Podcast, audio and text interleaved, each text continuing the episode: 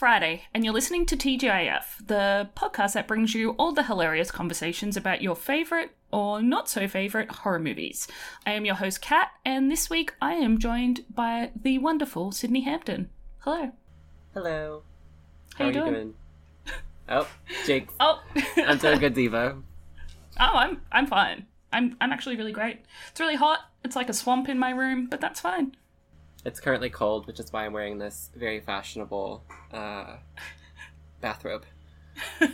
If I put one on, I'd probably turn to goop.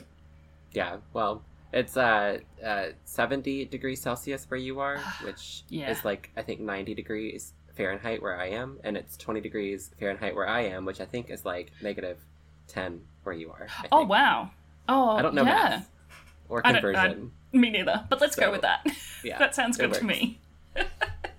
Can you uh, introduce yourself? Tell us a little bit about you and and what you do. Yeah, um, I'm Sydney Hampton, uh, Louisville, Kentucky, USA, based drag queen turned horror hostess turned podcast hostess. Um, I'm a huge fan of horror films, um, films in general, really, um, such as like Steel Magnolias, uh, every horror movie in general, Over the Hedge is in like my top ten. Ratatouille. Ratatouille, Moana, Tangled. um, I just like I just like movies a lot. Um, I'm also a big fan of video games, giant wigs, and critiquing capitalism. Uh, I used to host a queer movie night um, called Really Queer and LGBTQ plus movie night, uh, but thanks to COVID, that's ended. It was like a pseudo Elvira style double feature kind of thing. Um, we talked about like the queer undertones and beats and stuff um, in films. Uh, but since you know I can't do that anymore, I turned it into a podcast um, where I'm joined by my co-host, usually my good Judy Jake, and we just talk about the queer themes, tropes, and characterizations, for better or worse, of some of our most beloved films, from masterpieces to like cringy guilty pleasures, like Jack Frost or *Thanks Thanksgiving. Oh, That's me in a I- nutshell. A lot of the movies that you do talk about, I haven't watched yet, so I'm just like, Yeah. oh, I've got to watch them, and then I can listen to the episode. That's why I have I've like I listened to the the TJF Carrie uh, and Scream, obviously Scream. Um, Yeah, considering what we're doing today, um, just to make sure I didn't like talk on any of the the beats. But you had just done an uh, an episode on the tenth, I want to say, I think it was. Um, I can't remember the name of the movie, Oh, last but week. it was something I had. Yeah, last week. Society. Yeah. What what was the episode or what was the movie? Society. It's a Brian yeah, Yeltsin hadn't seen film. It's a body horror. I don't know how you'd feel about Body it. horror. That's yeah. Say no more. I don't. I'm good. Don't I'm watch good the movie. it. The episode's fun. Yeah, I can listen. I like that's kind of what I've been doing with like horror queers as well. Um, they talk about some movies that I'm like, I'm just not gonna like. They did like a whole month on Saw, and I was just like, Nope. Oh, really? Saw are some of my favorite yeah, movies. I can't do Saw. 'Cause that was one of the episodes. like- That was like your second episode, I think, was Saw, or like it was. oh, yeah, quite there. early. Yeah, Yeah, that was, and I was cool. like, I, I can't, I can't. I watched, I watched it. I watched Saw. Um, I'll never watch it again. I'll never watch any of it. So we're talking about Scream 2 today, which is okay, so do you have an order of your favorite Scream movies? Uh, yes, two, one, four, three. Okay, yeah, mine's about the same. I know Yeah, that the um, the the guest you had on for Scream said that one was their favorite. Uh, Yeah. I think it was. I think it was one, two, four, three for them. Um, so it's not completely different, but definitely two. I just feel like it was written like because Kevin Williamson, he's he he writes like really gay dialogue really well. Uh, Okay. So it just resonates with me, especially with how bitchy some of the characters are. Yeah. So it just this is like Scream One is obviously a classic masterpiece. Love it. But Scream Two, I felt just like I don't know. I just built up so much more on the the, the kind of bitchy characters that I came that I came to know and love, like uh, like Gail and Tatum's Oh, yeah. dead, of course. Um, spoiler alert for anybody who hasn't seen the first one: Tatum dies. Um, but we get to kind of like have a new Tatum in Scream Two with the the sorority girls, um, which I'll get to, course, whenever we talk about it in depth. But They're a bit interesting. yeah, I just love this. I just love this movie. As soon as you asked me about a favorite, I was like Scream Two, hands down. I um I've I've only recently watched the rest of the franchise. So I watched Scream like in my early 20s. And then I didn't watch the rest until this year. And so mine is like definitely Scream 2, then Scream 4, Scream, Love Scream four. 3. I loved 4. Like Hayden Panettiere in that film is just I want to be her. Yes. No, Hayden Pan. Okay. So Hayden Panettiere is everything to me. Like I stan her the way people stan like Britney Spears and Oh, really? Kylie Minogue. Like I stan the hell out of Hayden Panettiere. Um, from like Heroes to her Yeah. days of like saving the whales. I just love her. And in Yeah, Scream Four, great. she made that movie. She really did. Her and lo- I mean the whole cast is great. But she yeah, Adam. Brody. Yeah. He's in so. I was talking about this with someone in a recent episode that Hayden Brody is in like so many horror movies, and Mhm. you don't realize until you start watching them a lot more than what you usually would, and then you're just like, okay, he was in The Ring, he's in Yeah. Scream Four, he's in Jennifer's Body, he's Yeah, in Ready he's- or Not. He's like a um like a chameleon. Like a I wouldn't really say like a character actor necessarily, but a chameleon. Like I don't immediately realize who I'm looking at. As soon as you said ready or not, I was like, wait a second, that's right. He's a brother. And, yeah. yeah. That's very, so very, weird. very fine brother. Mind. Yes. I um I can't remember uh, I wrote to someone on Twitter and I was just like, you leave Adam Brody out of this. like you leave him alone. Oh, they're talking about Jennifer's body and they ragged on Adam Brody. I was like, no, don't you dare. They Don't can even talk bad about like there's there is no um dissenting opinions about Jennifer's body allowed. Period. No. Oh no, they were talking about Adam Brody being Seth Cohen. That's right. And I was like, don't you say Oh, anything okay. about my Seth Cohen. Don't you dare. I watched way too much OC as a kid and dreamt about living in California one day. Oh yeah, it's a nice dream. I would love to live there. My friends live there, and we went and visited, and I got to see the the Michael Myers uh, house, and I got to see Laurie's house, and take a picture in front of it, and it was the it was the bee's knees. I really want to do that when I go back. You should. It's really cute.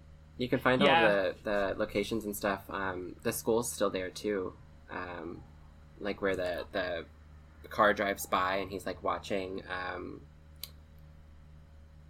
I can't remember the little boy's name right now because my brain mush. Tommy Doyle, um, or he's watching Tommy Doyle at the school, so you can like drive Oh, by that's all creepy creepy. and like With the Michael Myers mask on. so. And that's that's like a common a common thing in like Pasadena and stuff, like to see Wow. um, like people just gathering around this house periodically, and they keep like a pumpkin out year round for you to take a picture. Oh, that's cool. It's very cute. They have a good. They're There's, good um, about it. Yeah, I want to go to the Evil Dead cabin as well because that is still Ooh. Is that in still there. Pasadena? no. It's in, Oh, I don't know where. It, I think it's in Virginia somewhere. Okay, that would make more sense considering the the setting and whatnot. Yeah, That'd be cool I to go see though. Oh my god, I'll just never leave. Surely, just move in. I, my house I'll just. Sorry guys, I live here now. This is it. This is my house. I can't believe it's Take still my there. own necron- Necronomicon with me. Move in. Do you have like a little Uh, replica Necronomicon? No, uh, they're really like I've been trying to get one, but I have to get it from overseas, and it's just so expensive shipping things here. So Yeah. I've just like held off getting one. I feel that. Let's talk about Scream Two, Yeah. which I loved. I just I watched it yesterday, and then I watched it again today because I was like, I love this movie. I can I use I can watch this like once a week, no problem. oh really? Yeah, like this Yeah. is just I can. This is one of those movies that I can turn on in the background and just like, like I don't have to watch it, but I can like enjoy it while I'm doing something else. Yeah, So it's something that I play That's a lot like- while I'm gaming. yeah. I always have like my laptop playing a horror movie while I'm like working on anything on my on my Mhm. computer, or I'm watching. I, I sometimes I have another TV show while Yeah. I I, like do to Bob's. I do Bob's, and um, this I do Scream two, uh, Scream one, Scream four, never Scream three. Sorry, um, and then I can't remember like, Scream Nightmare on Elm 3. Street two, because that's one that I can watch over and over and over again, even though it's kind of awful. but I love it. my partner watched it for the first time ever, like recently, and he's like, "It's really campy, isn't it? Yeah. it's just like, have you not seen it? The first time I, I didn't know what I was getting myself into watching it because I watched Yeah. it after I was like like I was in my twenties whenever I watched all of the nightmares because I had only like my first nightmare movie was Freddy vs Jason. My first Friday the Oh, really? Thirteenth movie was Freddy vs Jason.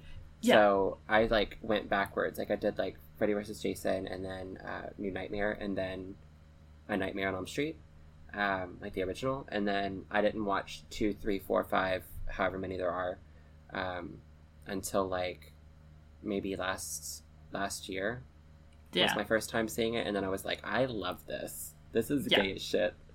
So Freddy Krueger just- is a gay icon now. Oh, honestly, truly, like the Babadook. Just the Babadook? Really?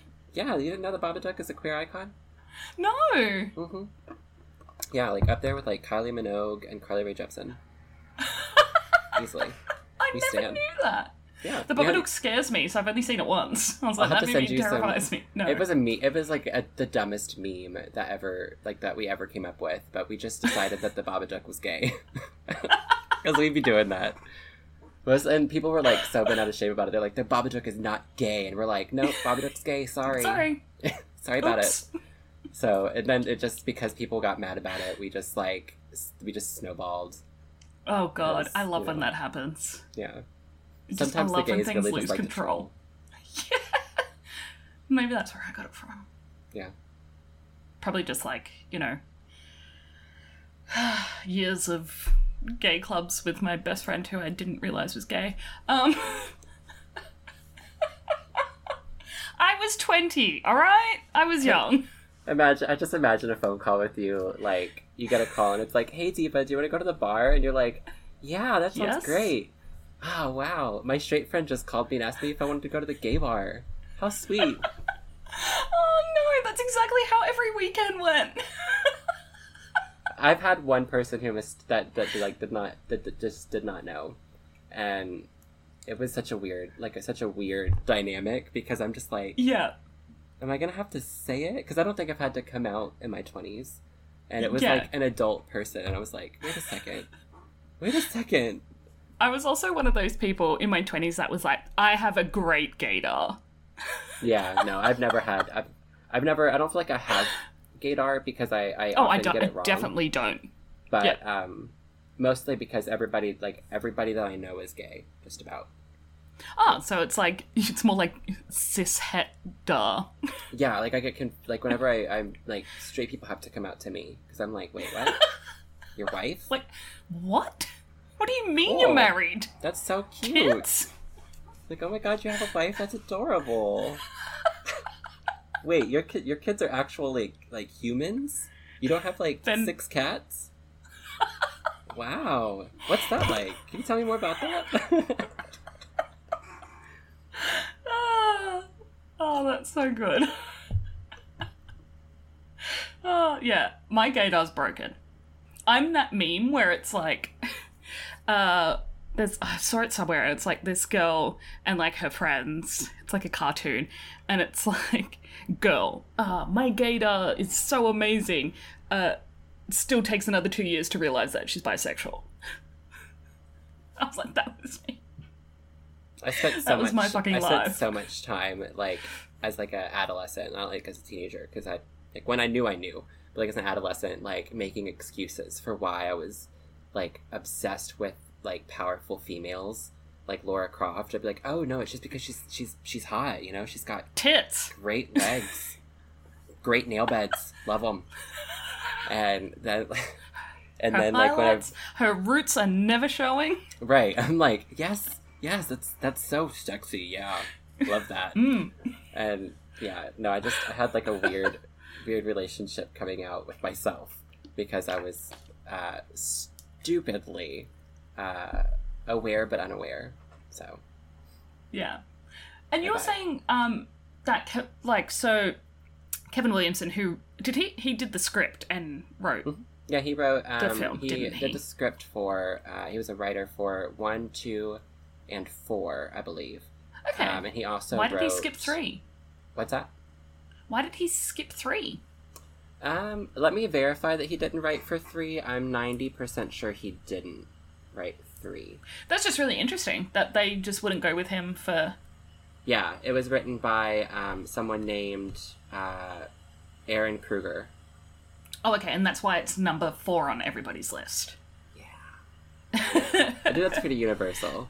That it's that I just it's slow. that I didn't enjoy it. I liked the the concept. Yeah, there were part. I mean, the But- write the writing was still fun. Like part, like Posey Yeah. Parker, a gem, a, Yeah. a full gem. Like love her, but um, yeah, it just wasn't. It wasn't good.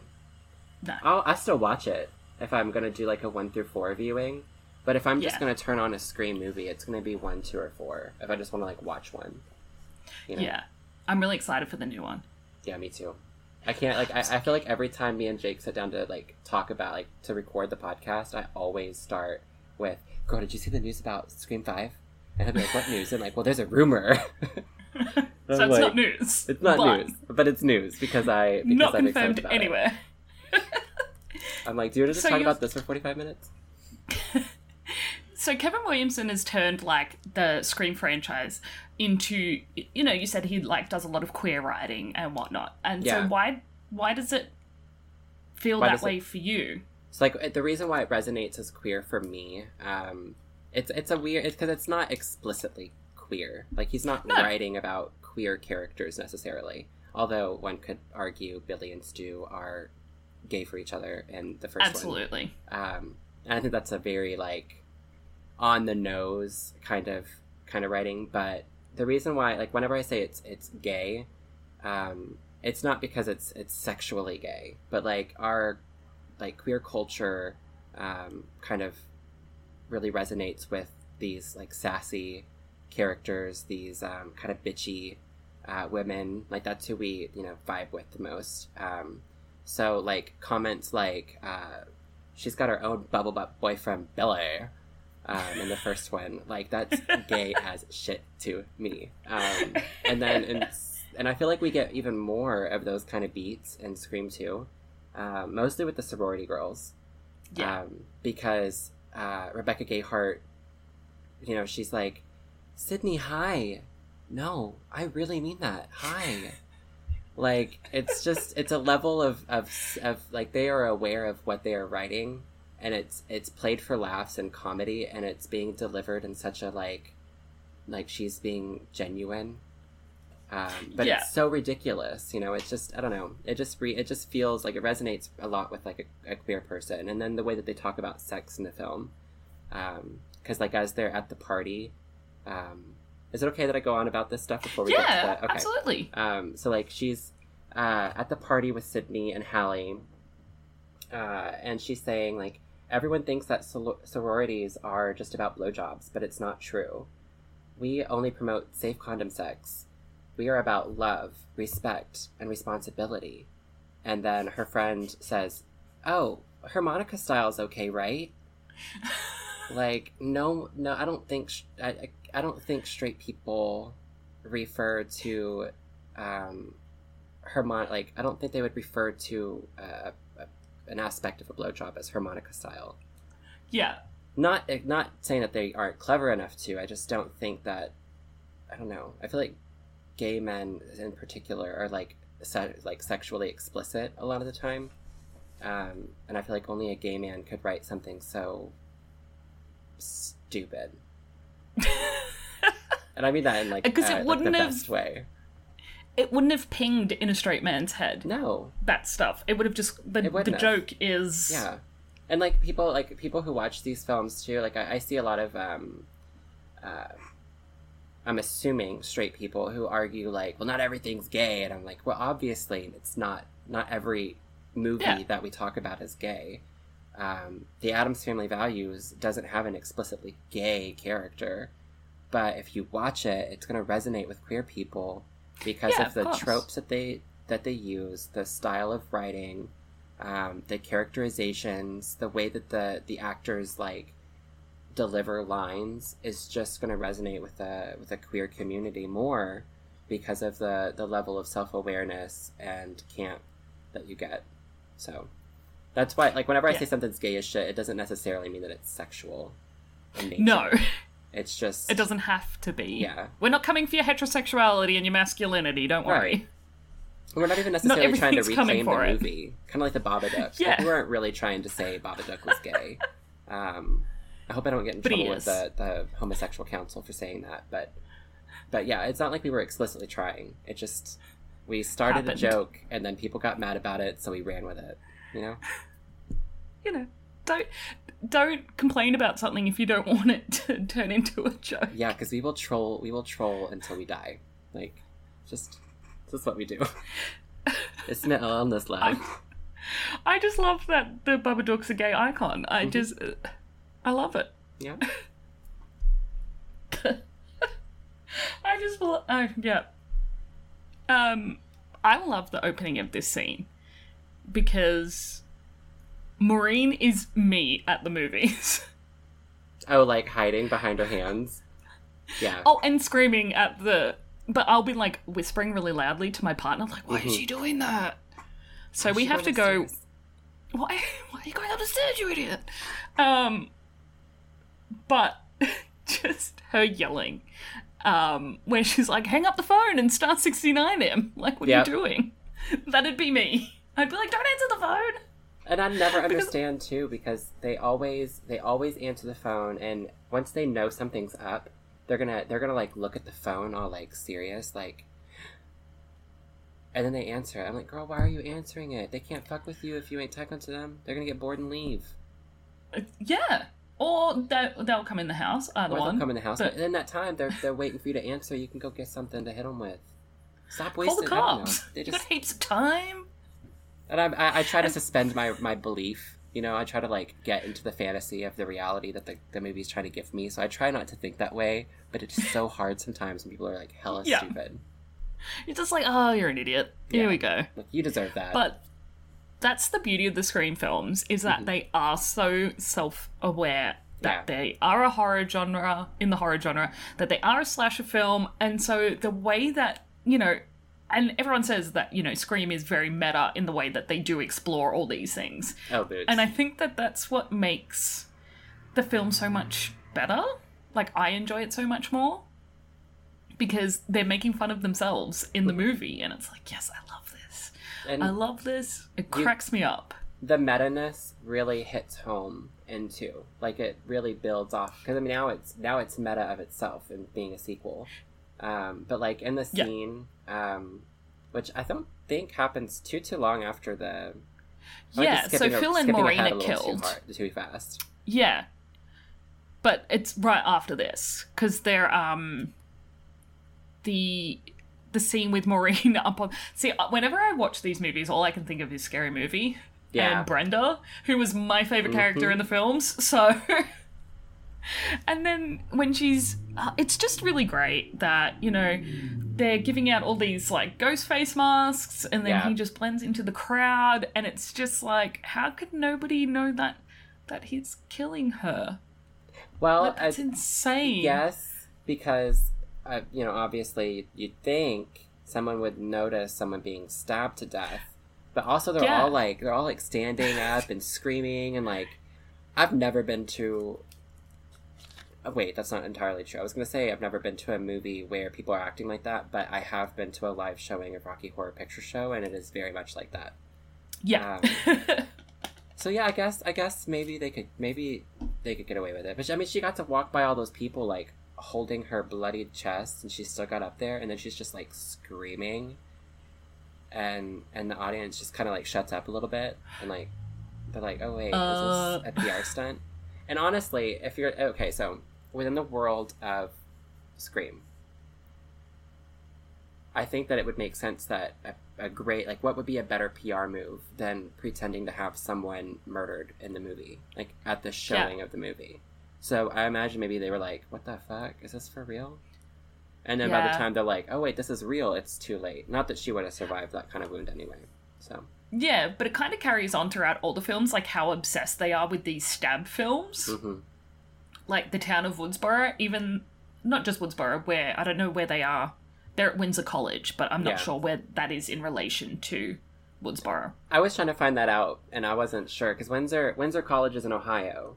Um, okay I'm not 100% sure where uh, Woodsboro actually is, like state wise. mm. Um, but I don't think it's too too far because Dewey Dewey comes and I he comes pretty quickly. I mean, I, gu- I guess if you like take Yeah. a plane, it could be pretty quick. I don't know, but um, yeah, like the the whole like the whole college is is just a buzz, and they're all excited like um, Yeah. about this this murder spree. And I, I mean, it, it's not super far off from reality. Like when something happens, people like excitedly talk about it in hushed tones and stuff Yeah. but I don't And know that it's necessarily a full party like they do in Woodsboro, especially in Yeah. Scream Four. uh, yeah, that that part I was like, uh, yeah, what? There's like an actual party on Halloween and every like oh on, on the anniversary of the first killings and I, I mean I love the idea. I love yeah, it. And love I the love idea. Ma- Macaulay Culkin's younger brother in that film. He's really creepy. Um, yeah, he is. He does this bang up job as being a creep. So Yeah.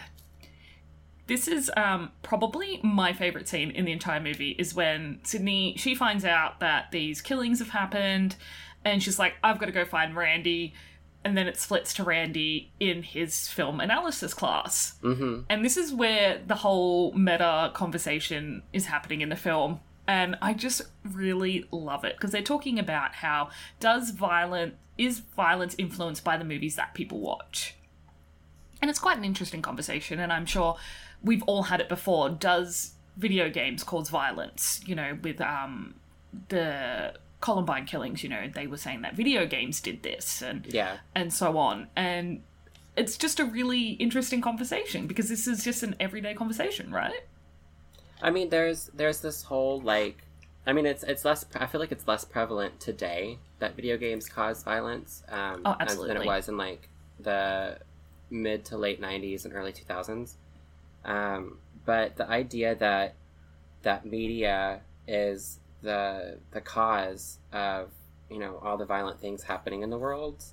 Um, I mean, it's it's definitely not gone away, and it's a good conversation, especially in like 1997 when this came out. Like that was a conversation that was happening in classrooms, and they're showing it here happening in a classroom. Um, Yeah. and in a film studies class nonetheless so um and also like not even just like the the meat of it like what you were talking about where it's just like an interesting conversation but also like the characterization that we get from this scene alone really sets the tone Yeah. for what this film is going to be like it's you know randy's self-referencing this is you know sequels suck as we're watching Yeah. a sequel so it's Sequels this ruin the horror genre. right and these these these like references and and the the meta behind everything is something that i think attracts people to scream um even still like like you and i had just watched this in our 20s right so this is many years after this film came out and it it Yeah. resonates with us still that we can get excited about these conversations that were had many many years ago about Almost 20 years ago. yeah which is so crazy Yeah. Because we meet, we've, you know, reintroduced to Randy. Mhm. But we also meet uh, Cici, who is played by Sarah Michelle Gellar. I serve. and who I serve. love. about and Mi- Mickey? Mickey. Nikki. Who is played by Timothy Olyphant. Is that how you say his last name? Olyphant? I think so. Um, I'm not 100% positive. He's in a lot of other stuff, but this is the only thing that Yeah. I can remember seeing him in.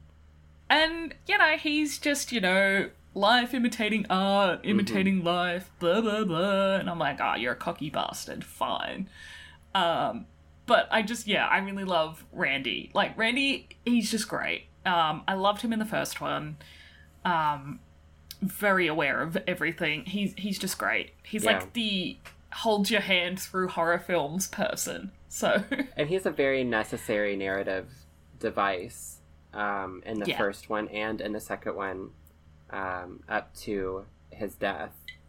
Uh, and Yeah. then and then he comes back in three as another narrative device. Like he serves a really important purpose in these in the trilogy. So he's I don't know he's one of the more interesting horror characters in a in a film because of his usefulness throughout, and also the fact that you like him and you want him Yeah. to live. So he's not only serving an important narrative purpose, but he's fun, yeah. and you're That's why I sad like him because he's cool. But I like at the end of the film where he's like, um, when they're, he's leaving with Sidney and he's like, "How would you?"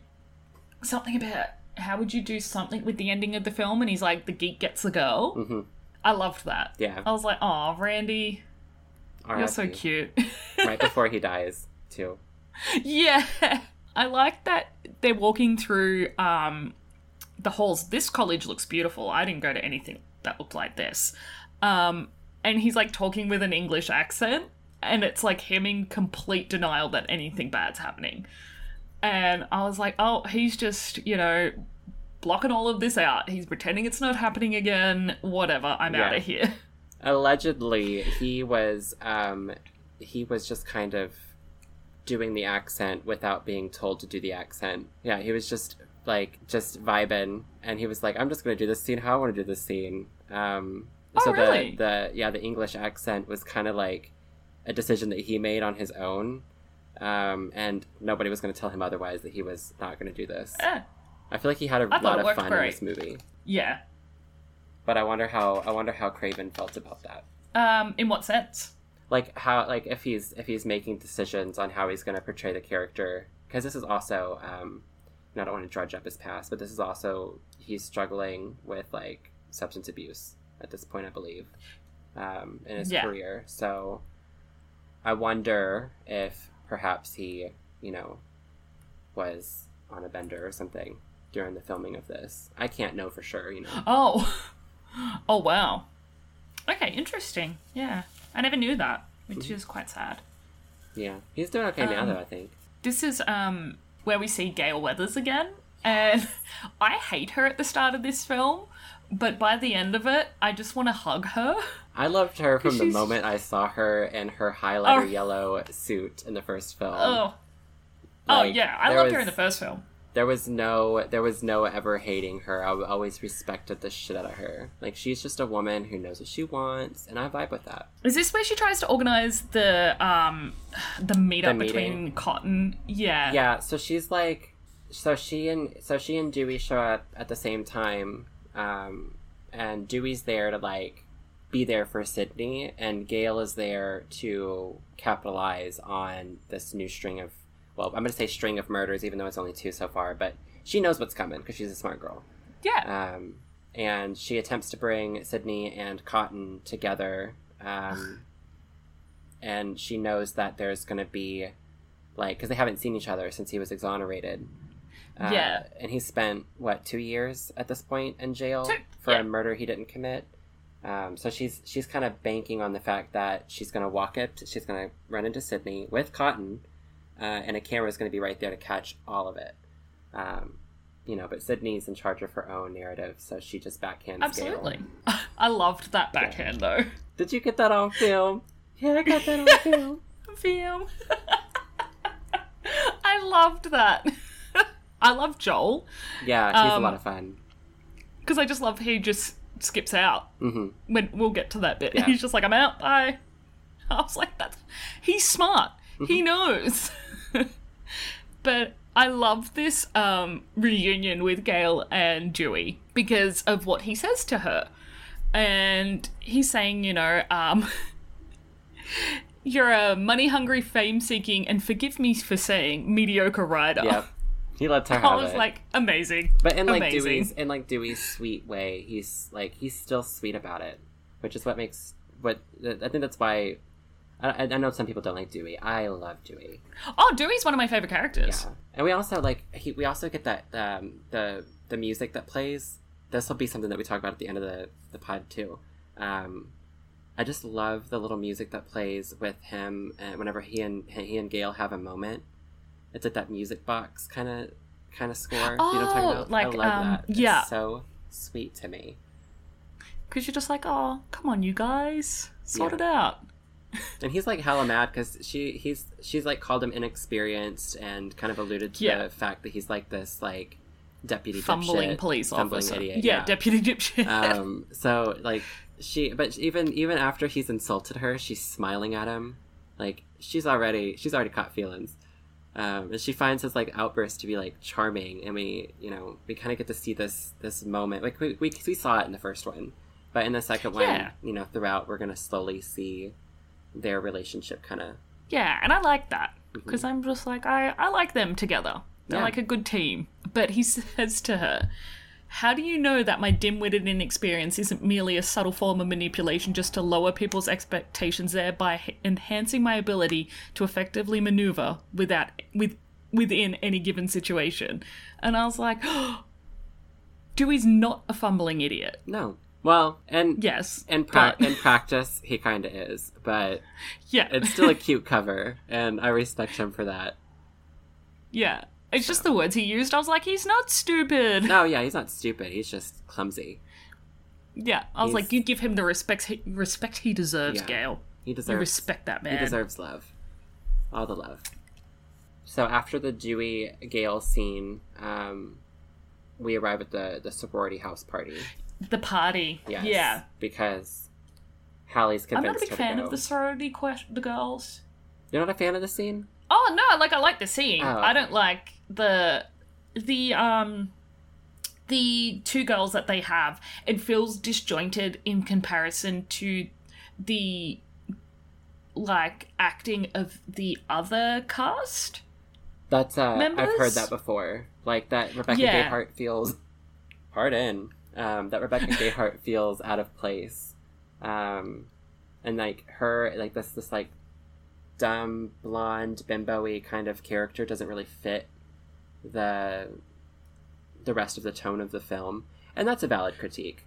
Nonetheless, it's not I'm necessarily the character types. I think it was just the caliber of the other actors in comparison is very noticeable in like the way that they delivered their dialogue, the way they even moved. Um, Yeah. They're kind of yeah, caricatures. sorority girls, no you know? problem. And this this movie is not really about necessarily tropes for sure, but caricature caricatures not so much. And these girls are definitely caricatures of Yeah, of sorority girls. So I like I that their the whole the sorority girls existing felt odd. yeah, I don't. I don't it know. it doesn't have to be there.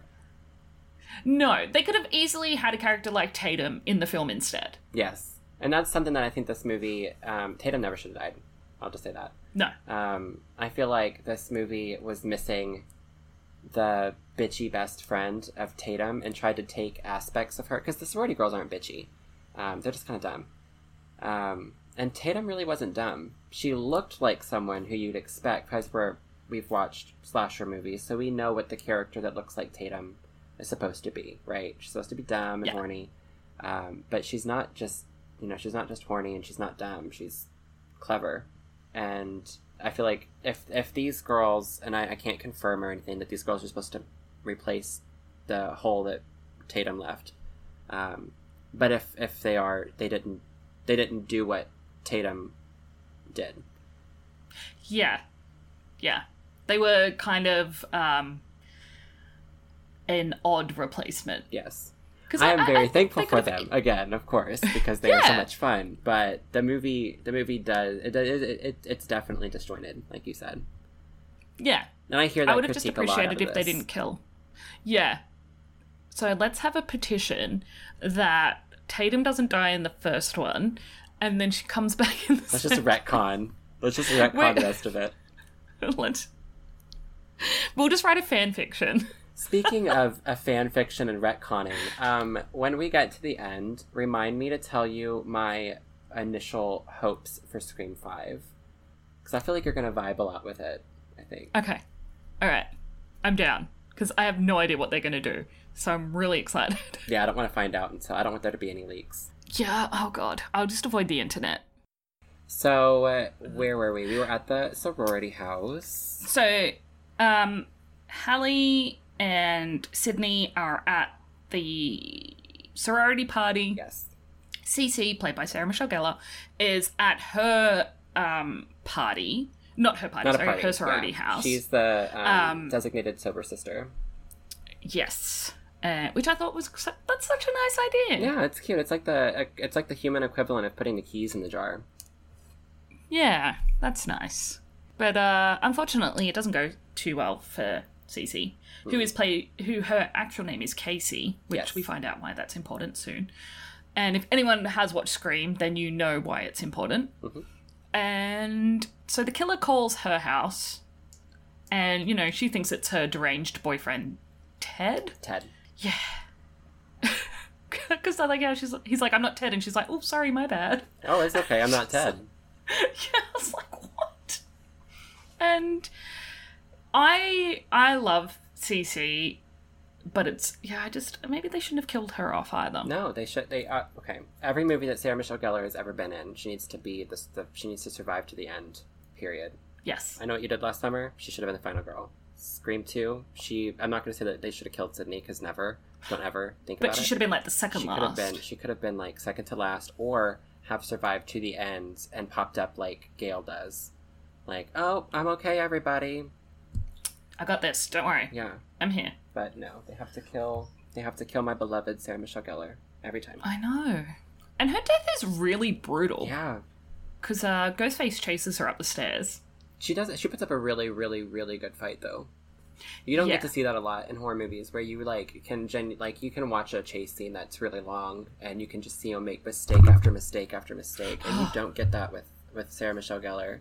And and this film, or and I know what you did last summer, like she makes a lot of, um, you know, maybe questionable decisions, but you also have to think like you know she's terrified right now, and she's you know fight or flight, but even still, she's making like like good decisions, and she's she's doing what she's They're supposed to. balancing it. Yeah, and like she's she's not afraid to like she's not afraid to fight back. She's not just running and tripping. She's like throwing a bicycle downstairs. Which I loved Yeah. because in Scary Movie Yeah. 2, he's like running down the stairs with the piano chasing like and I just love so I love I just love Scream because Scary Movie did such a great job of parodying it. Yes, because you watched Scary, Scary Movie before you watched Scream 2, right? Yeah. I did the same. So I already knew the plot of Scream, pretty much, because of Scary Movie. So getting to like watch the actual horror films um, after seeing this like parody, like at the time the height the height of comedy. Um, Yeah. Now I watch it and I'm like, oh, I can't joke about that. Oh no, I still love it. I mean, I still do, but I have to be. I have to also put on like I have to take my 2020 goggles off, and put on my like 2003 goggles yes, Um, we have to remember those. yeah. for me to be able to actually enjoy it. But yeah, like watching that scene, like there's it's actually a scary scene. Not a lot of not a lot of scream scares me. It's a it's a comfort movie for me, so it doesn't really Yeah. scare me necessarily. It creeps me out sometimes, yeah, I get really creeped out Um, watching it. you know, and uh, I it's, it's thrilling, but it's not necessarily like scary. That scene is scary. Yeah. Yeah, I found I find it very intense Mhm. more than scary, and that but intensity scares me as well. Yeah. So, and it's just like, oh, just die already, because you know what's going to Yeah. happen. So you're like, just kill her, just kill her, just get it over and done with. Stop doing this to me. Yeah, I would. I, I Jake and I had this um, this discussion too. Um, whenever we've, anytime we talk about any of the screams, we always talk about like what's your like which whi- like pick between one. Um, Scream one, Drew Barrymore's chase, which Jake argues isn't really a chase chase, um, and Scream two. Um, so you've got Drew Barrymore, Scream one, and then Scream two, uh, Sarah Michelle Gellar. For you, which one's the more unsettling? I won't say scary necessarily, but unsettling. Um. Oh, a little bit of both because they're both in the dark. Mhm. Like for me, Drew Barrymore's outside. Like that scares me. Like being away from my house and what I know, Yeah. and then being, you know, out in my front yard where someone could come from anywhere. Yeah, But then also Sarah Michelle Gellar because I'm in my house and now I can't get out and you're alone. and I'm alone. Yeah, so that's so yeah, a bit of both. it's hard for me to pick a, pick between them too because I love I love the I love the way that Cici's using her environment um, to try to get a try to get ahead. Um, you know, she she yeah she makes the mistake of running upstairs, but she also couldn't get out the door. So she and and Sydney does the same thing in the first one where she realizes that she's not gonna be able to get out, so she runs upstairs and she's using her door, her closet door, to to keep her door closed. Um, and you know, Cici's running upstairs, and she is throwing a bike down the the thing. She's, um, I think she uses a pot at one point. yeah, she throws a vase. Yeah, so she's like she's using her environment to try to survive. Um, Casey Becker in the first one, you know, she's I don't know that she's really fighting back so much as much as just No. running around screaming. She does, you know, hit him with the phone, but um, that's after she's, if I'm, if I'm not mistaken, that's after she's already been stabbed once. I think so. But she's just running to survive Yeah. at that point, like, she, or just running Yeah. aimlessly, like, I gotta get out of here. Whereas, like, Cici is more of that final girl, um, like action, like trying Yeah. to get away. um and that's and that's what that's isn't that isn't that kind of interesting though that she's like you kind of like they set it up for her to be the the you know the main the main character and they kill her off so early but they treat her like a final girl in that chase until she's not because she's dead as shit Because they, she gets thrown over a balcony. So i just i don't know i just But they kind of lull you into this um, false security that she's going to get away. Mhm. And you're like, yes, she's going to get away, she's going to get away. And then as soon as she's on that balcony, I'm like, she's not getting away. yeah and I. I did the same thing with um i know what you did last summer the first time i watched it you know i'm i'm seeing her she like she's she's putting up such a good fight there's no way they're gonna kill her um and then she's at the parade and then she's dead she's at the she's you at the parade she's like four steps from the parade and then she's dead and you're like well shit Yeah. So it does create like this that dread like because these movies aren't necessarily uh you know uh, made up of dread. It's not like um like hereditary or whatever Yeah, where you're like Like, that impending with- doom. yeah you've got like a you've got doom over your shoulder. So you know it's not that's not what this movie's about. But i feel like the those scenes with with casey and with Cici, her namesake uh you know that's i feel like that's where you get all the dread from are those chase scenes. Yeah. Where you're just like, they're going to survive. Yeah. And all the Scream movies will, and I've noticed it uh, with Scream, you know, the first Scream, they bring in this really big star at that time. Like Sarah Michelle Gellar back in 2007, there was Buffy.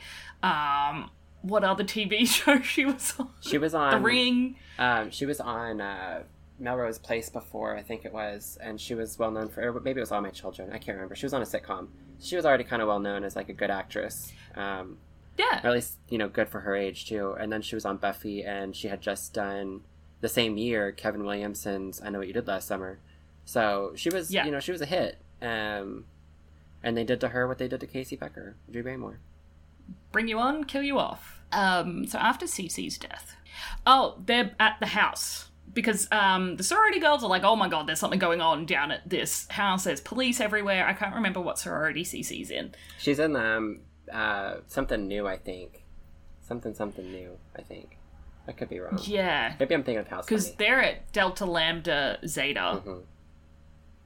and which is where the actual party is yeah, which I think I find the college system, the Greek college names, so odd. Yeah, it's really weird that they would that they would use the the letters. I never understood. I don't. Most things about college confuse me, but especially the Greek system and the fact that anybody would want to be in a like a sorority. I can't. We don't have sororities here, so You don't have them. like it's just so- no, it doesn't exist here. Apparently, they're really dangerous. We have a lot of deaths, deaths from hazing and Yes. stuff. Also, how That's weird. probably why we don't have them here. How weird is it that they're having a party right after two people are gutted? Um, Yeah. at the screening of a movie where like a, at the screening of a movie depicting the murders that happened at a party Yeah. the majority like the bulk of the murders in the first film happen at the party right so and then they're like convincing sidney to go i don't get it But Sidney's like, all right, I'll go. And it's just like, what What are you doing? yeah and as, And then that's only. and hallie knows all of this is hallie a good friend I don't know. i have i have a i str- i think tatum i think tatum was a good friend for sure Yeah. my husband thought that that uh hallie's a good friend and i just i don't know if i Hmm. I don't know how I feel about that. I don't know. I just feel like they don't really know each other. Yeah, I mean they've only they've only had a year, whereas she and Tatum probably had like many years because Yeah. Just doesn't seem like a solid friendship. right. And because at the scene where they're in the car uh, and Sidney just like legs it and leaves Hallie there, also probably not. The, the the friendship's not there. Maybe. Well, I don't know because also Sidney also like she she can and I'll I'll, I'll kind of go into depth about this more later, like how um how we see whenever Dewey gets stabbed in the studio and we see the reaction that Gale has, and it's like she's really like she's letting herself feel it. Sidney never does that. When she Yeah. sees Billy get stabbed, she doesn't stop and try to check on him. She books it. So I think that's also just in her nature. Okay, they're dead. I can feel about this later. I'm gonna go before I join you. So I, I don't know if I would really say that the friend. I don't know. I get what you're saying though. Like they don't feel they don't feel like they're really close. There's like a connection or anything. And it kind of feels like that with all her friend group. hmm But I mean, they've only been friends for like a year or two, Yeah. so it makes sense. Her reaction to Randy, I think, is the most um, real, like looking, and you can tell that she's really like like she's really hurting. struggling with that death. Right. Yeah. Because after. So while they're at the house, Ghostface is in the house as well. And Sidney's attacked, and she's, you know, gets out of the house. And then her boyfriend, Derek, who is a total. I don't like him. He's fine, I guess. He's not exciting. Mediocre. Yeah, he's a he's a mediocre man. We've discussed how mediocre men just seem to get everywhere. Yeah, already. Um, so Derek is definitely one of them, and he's studying to be a doctor. of course, of course you are. Of course, of course you are. He gets attacked by Ghostface, and you know he's at the hospital. Then there's that little hospital scene, which Derek is Dewey's accusing Derek, and then Derek's accusing Dewey Yeah. of being the killer. I always like the way that they that they shot it to like try to set Dewey up as the potential killer. Where every time he got uh, accused that it could be him, he's like, "All right, let's just change the subject." He has like he has got very expressive Yes. eyes. Um, so I I really enjoy those scenes, and you know he's not the only one to have um, you know suspected. Uh, Dewey's not the only one to have suspected him so far because Sidney kind of you kind of see it for a second with Sidney, um, and then Because she's like, "What are you doing here?" yeah, and then she also and then you know uh, Mickey. I, I don't know if he does it before or after the hospital scene. I think it's I think it's before because we get the the moment where Sidney suspects him because Mickey's like, you know, why did he even go in there? Like, who would go back in that house? Yes. and you know his his arm was his arm was cut pretty bad um, and then the doctor says that you know you're really lucky you barely missed an artery um, Yeah. which for any of us who know scream 1 they knew exactly where to where to stab so that they could get away with it and survive you know it sucks it hurts but like you're gonna survive this so in the end your rewards will be great and, that's, and they do that again yeah in this one, like kind of a nod, like, "Hey, Yeah, well, they're they're trying to get you to suspect everybody. They want everybody's a suspect, Yeah. right? Um, so they they're really gonna they're really gonna put it on Derek, um, but they don't ever really put it on. They put it on Mickey once uh, in the coffee shop, which is a, a little while a little ways away. Yeah, because now Gale and Dewey are working together finally as a team. Yeah. And the police has given two detectives to protect Sidney. Um, and I like, I really like this scene um, because they, this is where they're also start. Dewey's already started talking to Randy at this point, I believe, because there's like some stuff in bet- like filler in between where uh, Dewey and Gale are like, let's go find student records. They go off Oh yeah, and yeah, yeah. Okay. 'Cause so- investigating. yeah, because they um that's whenever they theorize about the Ghostface killing yeah. the same people. The and same that name. they've noticed that um, like Maureen is the name of Sidney's mom. Mm-hmm. Um, Phil Stevens was Stephen. Steve Worm, then, Wormsman or um, something like that. Um, and then Cici is actually Yeah. Casey. Yeah. Okay. Casey. Yeah, so they've started to like because uh, uh, Phil Stevens, like Stephen, was Casey's boyfriend, from what I remember. They're trying to work out who the killer is together because obviously they're going to undermine the police force. Why not? Why not? Why not? American... I mean, Dewey looks like he's on leave. Uh, I think at this point he's retired. I think in two he's retired. Oh, okay. I could be wrong. Yeah. I it doesn't seem to mention anything from what I remember. Which also kind of like Uh, leads to the suspicion that you know what is what is Dewey doing here? Is he just here to check on Sidney or what? What is he actually doing here? No, he's here to bang Gale Weathers. Idiots. As he should. That's his job in this film. As he should. This is the coffee shop scene now. This get this is now where the coffee shop Yeah. scene is. And they're discussing, you know, um I love this because Dewey says, you know, typically serial killers are white male. I was like, yes. Yeah. I mean, it's Yes, it's thank you. tea. That's true. That's tea. And Randy's like, yeah, that's why it's perfect. You know, it's sort of against because he's talking about Hallie being Yeah. the killer. So this is where they throw it on Hallie, and so they kind of throw it around on all different people. This is another. so this is where they also do Yeah, this is another scene where it kind of like they're a stand-in for the audience because if you're watching this in the theaters, everybody is trying to figure like everybody's trying to be the smart guy who figures it out before anybody else, and you know they're like, well, it could be Hallie because you know she's the best friend and we don't know anything about her. Well, you know that doesn't fit the bill. Normally, serial killers are you know white men. Um, and then you've got that one person who's like, well, that's why it's perfect, right? Um, of course, you know it doesn't end up being her, but they also throw it on Mickey, the Tarantino film buff. But throwing suspicion on Mickey also throws suspicion on Randy, because Mickey Yeah. is a, a mirror of Randy. So they're like, but so let's just move on. He's like, uh, anyway, moving on. Yeah, let's just pass that up. What about the boyfriend Derek? You know, history could be repeating itself. Oh, but that's already been done. So like they're they're like they're setting it like uh, it's it's smart writing because it's setting it up that it could be anybody, but they're also providing excuses why it might not be these people. Yeah, exactly. So they're kind of giving you both sides of the coin in that, Mhm. in saying, hey, you can suspect this person, but here's why you might not suspect this person. And the first time I watched this, I was just like, who the hell is the killer?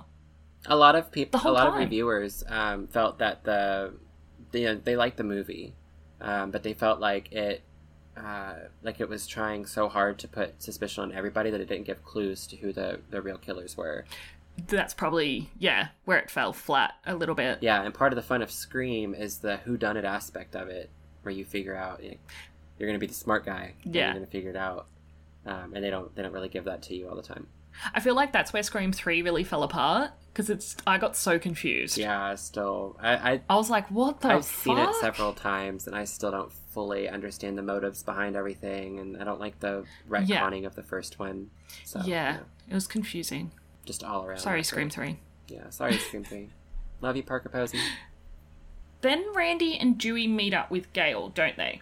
Because they're kind of going to work together as a team. Yeah, and uh, Joel's there as well. Um, they're just like they're discussing the the dangers of putting themselves in the middle of the action, um, and that's whenever we get that that Joel scene where he kind of like dips Yeah. out. He's like, He's like, I'm out. I love what he says. He's like, I'm going to get me some donut, some coffee, donuts, Prozac, see where I can find some crack, special KX, not Malcolm, and I love that line too. and I'll be back. It's something that I didn't get whenever I watched it like the first time, the the Malcolm X. Like I didn't get that until later, and I was like, "That's that's cute Oh. and clever. That's cute and I like clever." it.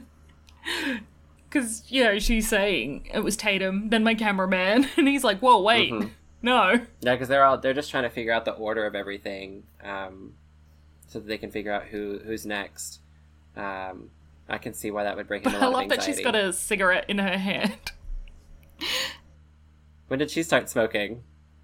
Yeah, and they're talking about her nude photos on the internet, and she was like, it was my face or Jennifer Aniston's body. I was like, I love that. Because they were working in Friends together. Which apparently that did I was that actually a thing that happened, or was that just a I don't know. a riff on the fact that she was in Friends? I think it was a riff on the Friends Okay. relationship. Yeah. I was like, excellent. I love it. Did you know that she was in a Bruce Springsteen music video? Oh, what? Yeah, I used to No. have I used to have hair kind of like hers back whenever it was long, um, and because I'm like thin and I've got like when I don't have facial hair, I like got bony features. Um, someone someone told me that I looked like Courteney Cox and Bruce Springsteen's video. I also wore like a really really love it. tight Madonna crop top. Um, so I and then I watched it and I was like, oh my god, we do look the same. It's me. And then I felt really good about myself. I'm myself. Courteney Cox now. Maybe you could just like kill her off and then you can be Courteney Cox. Oh, I would never. I respect her too much. Oh, fair. Yeah. I mean, it was an option. You- I mean, it could be an option. I would just, could just never do it. I could sit there and shakily hold the knife and be like, "I can't do it. I love you, Courteney," and she'd be like, "Get the fuck out of my house." What are you like, I'm a doing big here? fan. This is how this is how things this is how things get started. This is how like Yeah. yeah, an obsession. She's gonna listen to this. Somebody's gonna listen to this and tag her on Instagram, and she's gonna be like, What? she's gonna be like, "Don't ever talk to me, Who you is weirdo." this? Blocked. Why is this crossdresser talking to me? This um I yeah, this scene is really cool because of how they film it from um like a bird's eye view kind of on because the the killer calls and Randy takes the call and realizes that he's speaking to the killer because he knows obviously what Ghostface sounds like. Um, he's dealt with Ghostface in the past. And so Dewey and Gale are attacking random students in this like quadrangle who are on the phone. And I was just like, I'd be. This is cringe. It was so cringe watching this part. Oh yeah, they just run back and forth. Like, she grabs the phone from the girl and she's like, "Who is this?" And they're like, "Who is this?" Gale Weathers, uh, author of the Woodsboro Murders. and I'm like, I love she can't. Turn it like, off. eh, No, the favorite is the voice back is like, who? Yeah. And you could, you just know in that moment, like, yeah, I gotta find this killer, but also, how do you not know who the fuck I am? You. yeah. Do you know who Do you I live am? under a rock, idiot? But I love that she just like throws the phone Yeah, she back just at the girl lap. and leaves. She's like, "Ugh, whatever, leaves. Uh, but while Randy is talking, you know, he's talking about, you know, um, who gets killed off next, like going through the different tropes that he knows, and uh, you know, he he's wondering where, like, I can figure out where this guy is, and he's getting closer and closer to the news van um, that uh, Joel owns. And as he's like yelling into the phone, he gets like, uh, what's snatched into the van by Ghostface and unfortunately stabbed to death, which is really sad.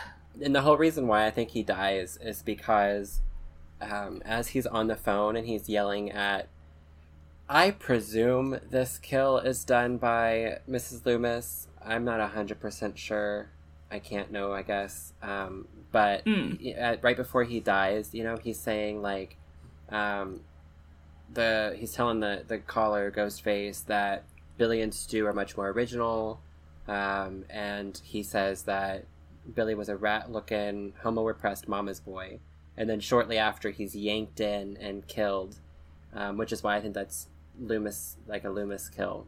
Um, and the whole time that this is going on, and that Dale and uh, Dale, uh, Gale and Dewey, Dale. Dale It's a couple name now. are like the whole time that they're running around doing all of this, and he's on his own. Like for him to get murdered in broad daylight, I feel like that was uh, a risk that someone as unhinged and protective of her son's image. I feel like that's something that, Yeah. that Loomis easily could have would have taken the risk for. Like you just talk shit about my son. Did you just get? Did you just? Did you just say a disparaging remark about my Billy? Like that's I don't know. I I really I think she's one of the most interesting. I feel like she's one of the most interesting killers, just because of her motive and the way she carries herself. I just I'm obsessed. And the funny thing is that um, Randy actually mentioned something about uh, Miss Voorhees being quite, Yes. you know, nobody I suspected Miss Voorhees. that. Like she was a great killer. And so for them to turn that into the twist here in this film and have Randy say that earlier in the film is really cool. You just blew my mind a little bit. I didn't even I didn't even put that together. wow. Yeah. Because he talks about Candyman's daughter and, and Miss Yeah, Voorhees and and, how like it'd right be. before all of this happens in the cafe. Wow, wig. Okay, Yeah. you just big brained me. you did. I do that sometimes. Um, So before we move on to the the next part, I did I did want to bring up. Did you how much how much did you study the or really pay attention to the scene where she talks with the the, the, the professor or the not the professor the uh, drama teacher? Oh yeah, I've watched that a quite quite a few times. Okay, because I really enjoy that scene. So, did you get parallel? Like, so they're they're talking about um, Cassandra. You know, she's a tragic Yeah. life, and how you know Sidney's strong and and you know fate played such a huge part in Cassandra's tragedy. Obviously, that's what it's all about. Yeah. Um, did you get like vibes from? I always do this too, where I bring it back to Halloween, the original, um, where the teacher's talking about fate. Um, it kind of gave me vibes similar to the the fate conversation in Halloween and the fate conversation in Hereditary. and I'm just trying to find See, out if, I'm, the if I'm like making shit up in my head. No, no. I just I can't remember Halloween because I haven't watched that for a really long time. But the conversation on fate in Hereditary, that's when she's talking to the older woman, isn't it? No, this isn't the, the classroom. The classroom conversation where um, the students are all talking about um, is it more tragic or less tragic that uh, Heracles had no like there was nothing that Heracles could do. Um, Like, is it more tragic to be in control and to fail, or is it more tragic to not have any control over anything and you know the the bad whatever the bad thing is happen happen? Yeah. And a similar theme a similar theme runs throughout the Scream franchise with with Sidney, although it's not really mentioned except for in this one because you know is there really like She's playing a tragic character Yeah. with a tragic story it's not like a that mythic. didn't have you know there's no mythic Yeah. Well, I feel like a lot of myths tell a well, they all have a lesson that you're meant to learn, right? Right. It's all about, you know, your ethics and morals and um uh a lot of it is about um predestination and determinism and what you do will always lead to getting what you deserve kind of thing. With what the professor says to Sidney, because he's talking about how you know you're great you're this you're strong but she doesn't necessarily believe it. Right. And her playing cassandra i don't really know the story about the fall of troy. Uh, i think cassandra was a um, she was like a Like, oracle or something. Yeah. And so she knew what was going to Mhm. happen but couldn't do anything to stop it. And as and um and that's kind of sidney as well. and as like she's to kind of build like build off of that whenever she's taking off her red veil which is such a serve. That whole scene is yeah i love that Yes, outfit. it's- she looks stunningly beautiful. Oh my god nev campbell is gorgeous. Um, so as she's taking that off she's saying fate's vengeful eye is fixed on me. Um, and then moments later um, she sees a ghost face in the crowd of these other masked um, you know actors. Um, and she you know eventually i, I believe I, I, I've, I've struggled with is that a real ghost face or a hallucination? I think it was real. Um, yeah i think it's real too i don't think that she's i don't think that she's crazy. She's traumatized yeah but no, i don't think that she's i don't know we shouldn't say that people are crazy but you know what i mean? Um, but yeah she she gets not to the point of hallucinating. Right she gets up and she you know she goes to the back she runs to the back and after having said like fate's eyes fixed on her and then running into ghost face um you know that could have been a moment where she's just killed and then she she takes i feel like she kind of takes back her agency a little bit whenever she has a conversation with derek um because she believes that derek is the the killer or potentially she doesn't believe that he's the killer but yeah she's very very um yeah so she's taking very uh, set back from him Right. and and, and she just kind of like the way that she decides in that moment like i'm gonna distance myself from this person because i don't trust them. So she's like if the, if fate is playing a part in this then she's gonna she's not gonna take she's not gonna play into it. She's not just gonna give up yeah. you know? And neither does cassandra though. So i feel like it's a good parallel. Yeah. and everything. I like that they put that in there. Yeah if it felt like the first time i watched it i was like why is this here? And then watching it uh, seven other time um, i'm like this is actually really really this is big brainy. It makes sense. Yeah. Yeah yeah. When you think about because like i said i don't know much about the story of troy but yeah i think maybe they did that to show that sidney is a contradiction to the end of that story. Hmm like she's not just gonna or that she will be. Yeah like fate's not gonna be uh fate's not gonna get her. She makes her own her own rules her own fate she's Sidney prescott Yeah. survivor Yeah, which she is. And I think um, I used to hate the final girl trope because I was like, oh, em- uh, here we go, kind of thing. And now there's so many that I love because I've just grown to love. When I talk about them, that's when I realize how much I love them and how great they really yeah are. i love the final girl trope it's it's pla is it played out Yeah. sure am i here for it absolutely Uh, yeah. Uh, my favorite final girl right now is Samara Weaving in Ready or Not. Okay, okay, okay, okay. Hold on, listen. I want to say something about Samara Weaving. Can she please be in every horror slasher comedy ever in the future? She is yes, please. she is this generation's Jamie Lee Curtis, and I know that might be a little a little um, problematic, or not problematic, but controversial, considering Jamie Lee Curtis is still Jamie Lee Curtis, and she's literally in a slasher film right now. Um, but I think Samara Weaving, Samara Weaving is like this generation's, uh, like she's she's an iconic face to me. Granted, you know, Yeah. but I feel like she's just she's she she fits horror so well, and Yeah, she's in Ash vs Evil Dead, and I was like, what? I saw th- I Yes! saw I saw that, and I was like, I need to watch this for her because I my first uh, She was the awesome. first time I had ever seen her that I'm aware of is um, that Netflix movie, The Babysitter, and yeah, I she was awesome in that too. loved that movie. I was like, this is so smart Yeah. and stupid and funny and dumb and amazing.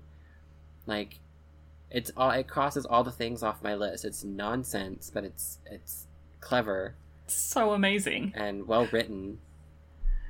Yeah. I feel. I, I'm not going to say it feels like a, a Kevin Williamson production, you know, because it's kind of nonsensy, just like the Scream movies can be kind of nonsensy. But it, it hits a lot of those marks for me. Yeah. Well, you can thank Australia for Samara we do. You're yeah. welcome. I also want to thank all of the Australians that are listening right now. Um, thank you for Kylie Minogue. Um, I'm eternally grateful. Thank you. Every single Australian. Um, I will Venmo you uh, one dollar. I really like the lead up to the end of this film because everything's going nuts. Randy's been killed. Um, Sidney's been um, taken away with Hallie, but at the same time, Gale and Dewey have found Joel's crowd shot videos. Yeah. So they've gone into the like the film studies area and they've found a TV and um, they have all this footage of like the killer filming them. hmm Which is super creepy. That's what creeped me That's out so too. I was like, creepy. ooh, I don't It's like one of this. those POV things. I, I have a thing with POV, like from the killer's really? perspective. It freaks me out. Um, yeah. and the way that they like they have like um and, and it doesn't i don't know if it really makes sense from a technical standpoint but whenever they show the shot of them watching the film yeah. i'm like Mm-mm. immediately like okay no thanks But I love. I love that Dewey looks up and then Ghostface just disappears. I was like, that was really like comical for me. I don't know if anyone else felt that way, but I really liked i feel like it. this is um i feel like this is mickey at this point i'm always trying to figure Yes, out who which, who's so. who whenever the go- whenever ghostface appears and i feel like this is mickey it's very comical Yeah, because he moves quite yeah goofy and and he's the silly he's the sillier if there's going to be two ghost face two ghost faces i feel like mickey's definitely the more like the one that to kind of play off of like like bits and, and stuff whereas mrs loomis seems more like she's serious got- and dead set on getting yeah, she's got a goal The job she's done. going to make sure it gets done yeah. she's a mother after all or was She left. She's not. she was terrible, Yeah, parenting. So Gale and Dewey are searching for Ghostface, and Gale ends up in like a sound recording area. yes There's like lots of soundproofing, and I'm kind of confused because it looks like a maze, and I was like, "Where are you?" I think this is like a storage intense. area for um Ah. like these like the little sh- the little things that I showed you earlier. I feel like those are Yeah. set up for um like pre-podcasting recording days. and they they can just have- like take them out. yeah, they have those at the library. move them around. Um Oh. so you can like use the room to podcast and you can have like multiple people in the room recording their own thing without being able to hear unless they're like really loud. Wow, that's interesting. I love that scene. I think that's such a really like a really fun like cat and mouse kind of thing and it's it's even more cat and mousey because she's in a literal maze Yeah, like I'm just like, and each time that Get she's like there. perfectly timing her her maneuvers i'm like the whole like even like i i, I know what's gonna happen i've seen it 700 times yeah, but i'm still like ah, girl get out of there oh, don't do that. Get out, get out. Don't look now. Don't look now. But he's leaving. But don't look. And she's in the sound booth. yeah she escapes into like an ex like a room without a lock Oh yeah. She's like, and she's like, um, yeah. Oh fuck, great, excellent. And I love that Dewey comes up and they're like, it's in a sound. Yeah, so she room. can't hear anything. like they can't hear each other. Have you ever been in one of those And where it's- you're like, No. I've always been like, I'm, I'm, I'm a fiddler. I like to fiddle around with stuff. So whenever I'm like around something like that, I'm always like knocking, trying to like get somebody's attention because they have them at the, um, they have them at the library. Um, so like you can hit the thing and nobody will hear you. Um, they also have them at a lot of schools too. You just gotta test it. Yeah, and I'm just like, I just want to see what happens. Is anybody to pay attention to me? Am I being annoying? And this, uh, this I hated this bit because I wasn't sure if like Dewey was like D E A D dead, Like dead, dead. and oh no, he did. he he he did. I I cried the first time I watched it. It's but a really emotional scene. Uh, once you watch it for the first time, know, though, it's it's frustrating because I'm like, there's no way he could have survived that, right? Uh, which they do Yeah. explain it later how he survived, but um, watching this is like this is why I say that Gale is an accidental survivor. Sidney sees Sidney sees that and she's gone. Like she's gonna book it. Meanwhile, Gale's like putting her hand on the glass, like where Dewey's hand is, and like feeling, and you're like, oh my god, that's so sad. You're watching. You guys just started getting along, and now he's Yeah. dead. Oh, also, you're probably gonna be dead too because you didn't book it. And then she accidentally survives on a whim because the Mickey just gave up. I guess. yeah, he couldn't get into Yeah. the room. And then, but when he disappeared, I thought that Gale would go out and then get caught again. Yeah, I didn't know what I didn't really know what they were doing here. Like, what was the what was the Yeah. play on a from a like a directing standpoint? You know? Yeah, but I like that Gale is an accidental survivor. Yeah, me too. Long live, long live. I'm glad that she's around. Yeah, and this scene where Sidney and Hallie are taken in the car is probably the most intense scene for me in the entire film, where um, uh, they're getting driven to I don't know if they're going to a police station or they go- they're meant to be going to like a secret house or something, like a secret location where nobody Yeah, I can don't find really them. know what they were. I, I tried to figure it out today and like see if they mentioned it. I didn't really know what the point, like where they were taking them for her to be safe. Um, I don't Yeah. feel like it was ever really Safe house, that's the word. explicitly like where she is she going. Yeah. But it doesn't matter anyway, because Ghostface interferes with Of that. course. Doesn't he just stand like in the middle of the road? This is another. This is something else that people have an issue with with Scream Two is that it seems like there's too many instances where luck came into play for Ghostface to have like the perfect opportunity to to get Sidney. Yeah. Um, the fact that they're at a stoplight and you get some more of that Kevin Williamson isms where um, you get the don't ask, don't tell, and then psh, stabby, stabby, um, and then the, go- Yeah. the Ghostface jumps up on the roof and kill, well, almost kills the other one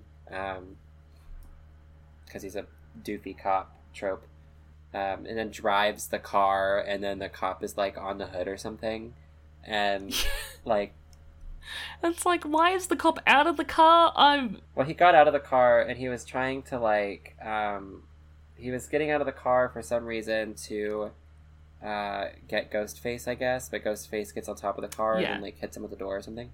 But like this whole scene and I can understand from a critique, like a criticizing point how this scene's a little uh ridiculous, but I also like it. It's part of the charm. Yeah, I like it too. um Because it's just so like, oh my god, why did you do that? Like, why would you do that? But that's what horror movies are. Like, you're constantly yelling at the TV, like, why are you doing and that? you know it's like, don't go in you know- there. Don't get out. Right, and it feels good because you're superior, you're smart in that moment. You're like, oh, I would never, I would never do that. You guys are stupid. So I think that's another reason why I like them. Idiots. Yep, because you can go idiots, idiot. Ghostface is out cold because of the car accident. Yeah, they run into random, perfectly Um, placed construction equipment. Who would have thought? and they can't get out because their back doors are locked. And so they've got to like climb over Ghostface to get out. And this bit, I was like, oh no, Mhm. no, stop. Just smash a window. The fact that Hallie's like, I can't. Uh, how how are we supposed to get out? And Sidney says, uh, "It's a cop car. You're not supposed to get out." and I'm like, yeah. big braiding. Okay.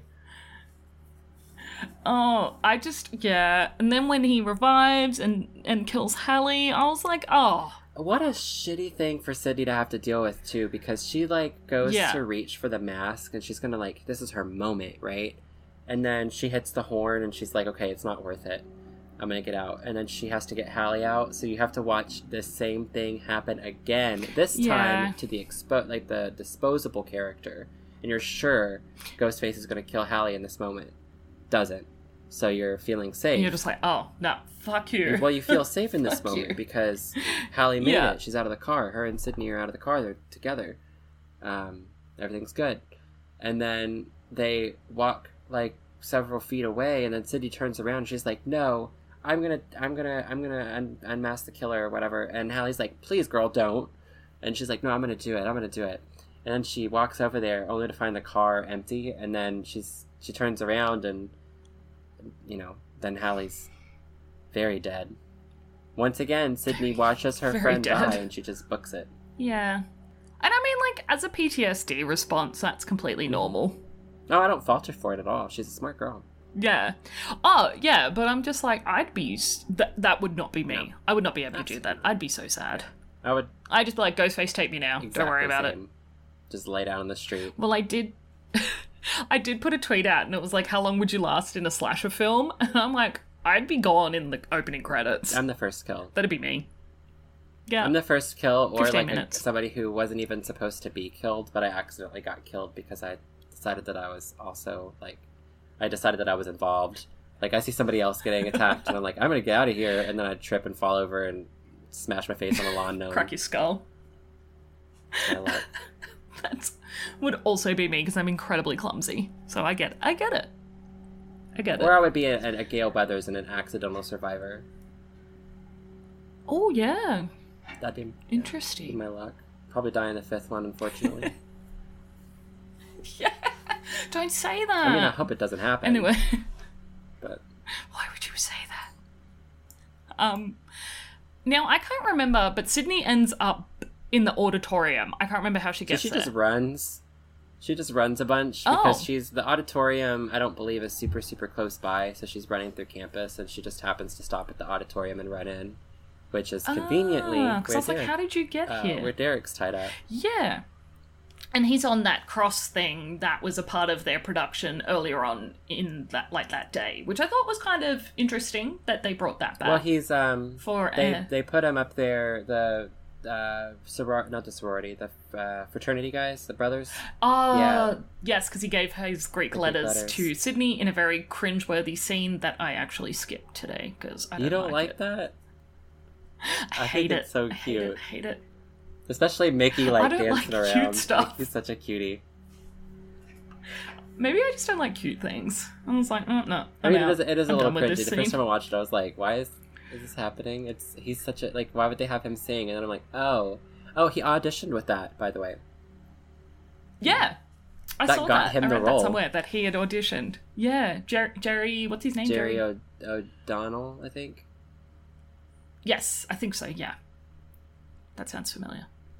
And so Sidney's trying to uh, save Derek at this point because she's like, "Oh, what are you? You know, you're tied up here." And uh, Mickey shows up Mhm. and reveal. Well, Yeah. Ghostface shows up and reveals himself to be Mickey, Derek's best friend, who is the Tarantino film Mhm. buff. um, and he he um has this massive like monologue about why he did what he did, and he's like, you know, Derek's innocent. Don't worry about him. Um, he was going to be a doctor. This is the kind of boy you'd take home to your mum if you had a mum. Which is such a shit. Like people are so mean to Sidney. Can you imagine saying that like to somebody? mum was murdered.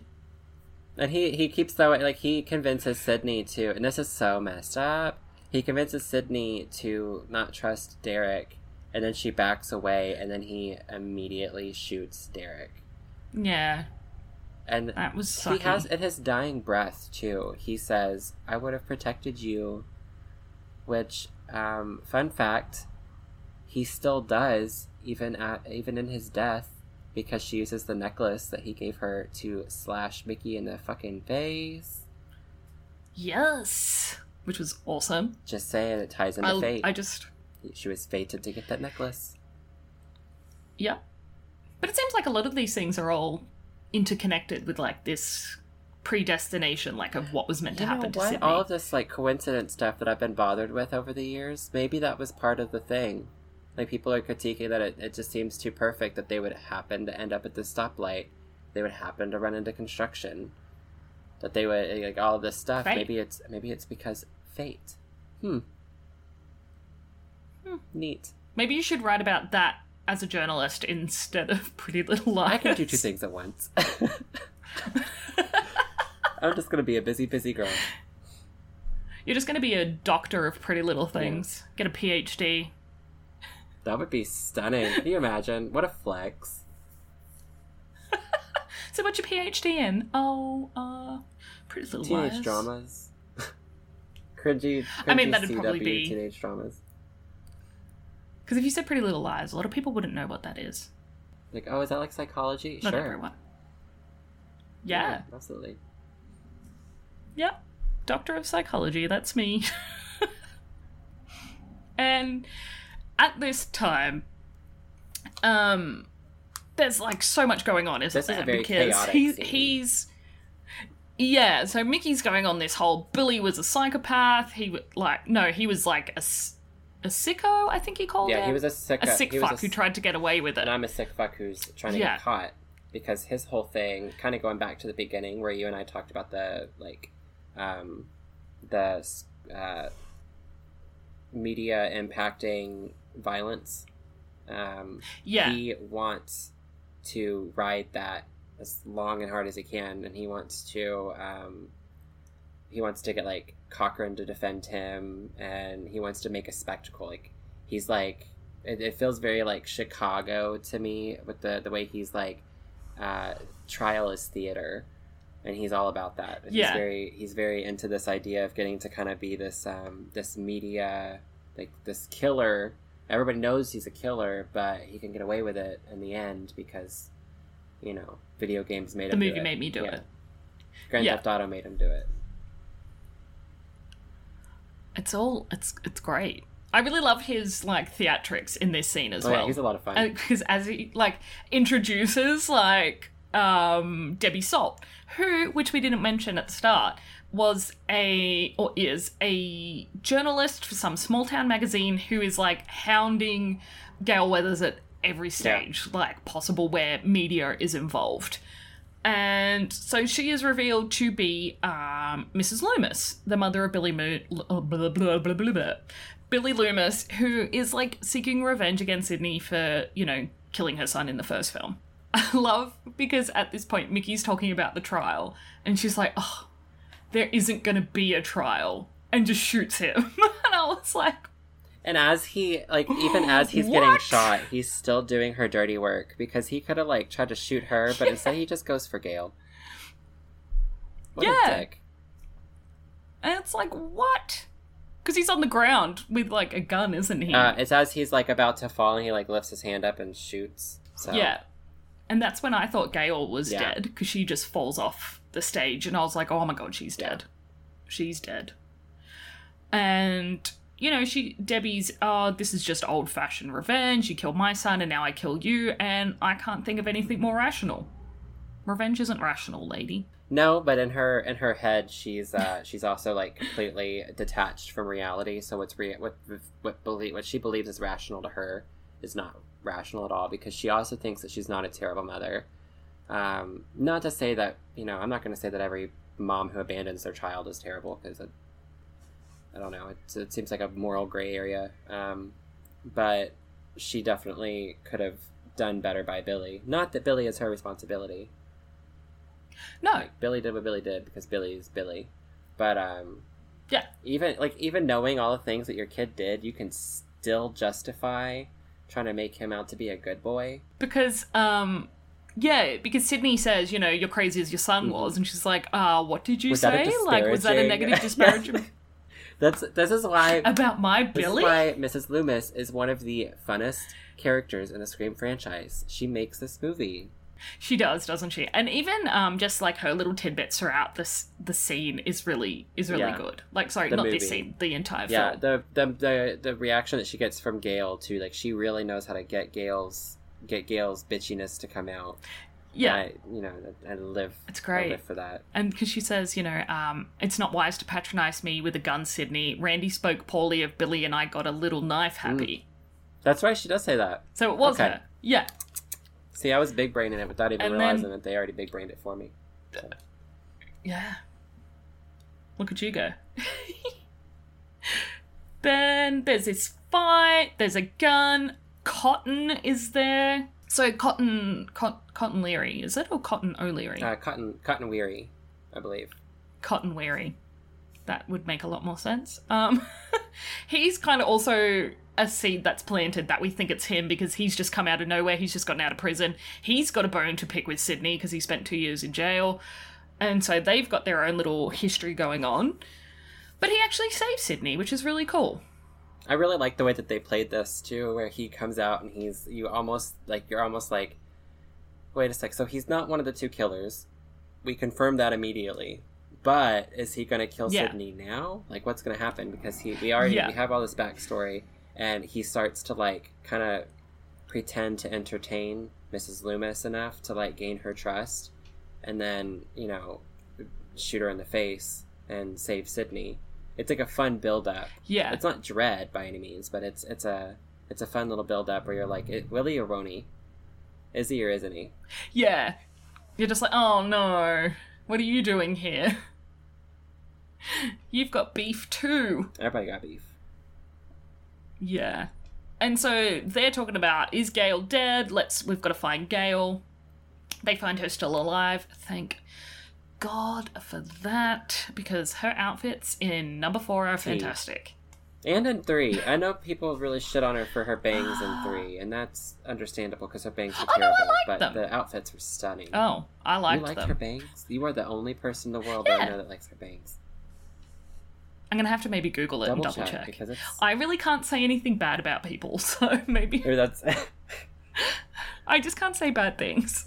well, um, if you ever if you ever decide you want to, I'm I'm happy to happy to indulge. Okay, I'll I'll check the bangs out and let you know how I feel. Uh, and, and I love this because Mickey comes back up out and he's like, ah, bang bang. He like shoots a gun in the air. I think. Oh, he hasn't. He doesn't actually shoot because they're all like they're uh, like they're all gathered around Loomis and um, like you know they always you know they always come back or whatever. Um, and at that moment, we get a jump scare with with Mickey as he just comes up out of the air and he's Yeah. like, Rah! like screaming for no reason. Like if you're gonna come up, if you're gonna get a second chance at life and a second chance to do what you set out to do, why are you gonna come up doing it loud? Shut up, girl. You got a gun. Your gun's loud enough. But you know, Shut, just the, fuck, up. shut up, you man. Uh, fucking men. Um, and then so he's shot to dead because shot to dead. Shot to dead. Um, Yeah. shot to death. Shot to death. Uh, by Sidney, who then turns and shoots Mrs. Loomis in the Yes, head. that was such a serve. She said, "I'm just making sure. It's fine." And I was just like, she Or she says, "Just in case." My bad. just just in case he said, just gotta make sure. Um, so then the next morning we find Dewey's still alive, and Gale goes to the hospital with him, which I thought was so great. even get a, like a really, really good character development moment in the final moments of the movie as Joel comes up and like she's got the scoop. She knows everything firsthand. She's the survivor with the camera now, and she gets the opportunity to tell everybody how great and important Gale Weathers was and instrumental in in this event. Um, and then she hears we got a live one and looks up and it's Dewey and she drops what she's doing. yeah, she's like, I don't even So care she's right like now. giving up. Doesn't she? Um, she's giving up that moment. Oh no, Sidney. Yeah, because it's Sidney that says you need to speak to Cotton. Mhm. He's the one that you know saved us and saved me. And I just really love the end of that film. I think it's a it's a it's a it's a feel good. It's a feel good ending. The lovers get to stay together. Cotton's kind of a dick, but he also was unfairly uh, put away. So you know maybe he gets to be a dick. You know, Um, He, he's allowed to have a chip on his shoulder. and even though him and Sidney will never be, you know, friends, maybe they can like she could still like scratch his back after he just literally saved her back. So I can Yeah. appreciate it. Because then he, um, and I love this because they end the film with Ghostface watching from the bell tower, and so everyone's like, oh, oh, you know, it's speculation. Like fans were speculating that it is the killer in from um, Scream Yeah. Three Under the Mask, and I was like, oh, could obviously it's going to be. But I'm guessing they didn't know if there was going to be a like a tr- like another film. I'm sure they had to know that it was a big, big, big possibility, considering they made this movie less than a year after the first one was released. wow. So that's a Okay, I didn't realize that was that that, is a soon. quick turnaround.